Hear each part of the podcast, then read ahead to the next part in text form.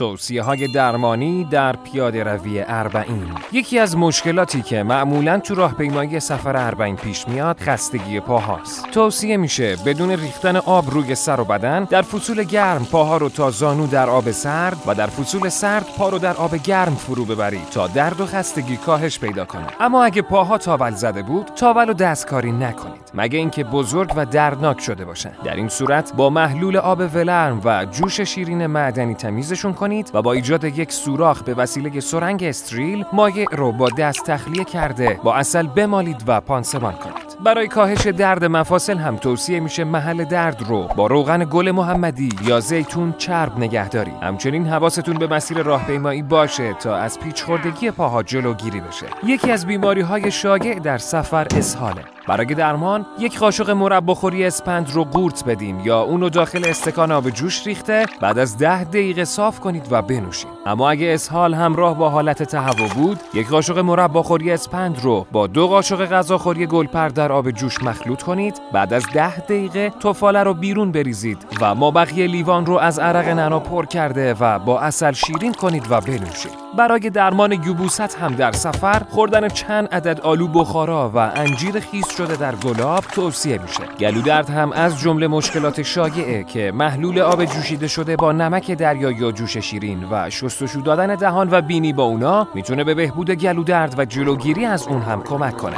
بهترین راه جلوگیری از بیماری ها شستشوی مداوم دستها با آب و صابونه. پوشوندن بینی و دهان هم با یک چفیه نمناک می‌تونه از گرد و غبار و بیماری های تنفسی جلوگیری کنه. ما رو از دعای خیرتون محروم نکنید.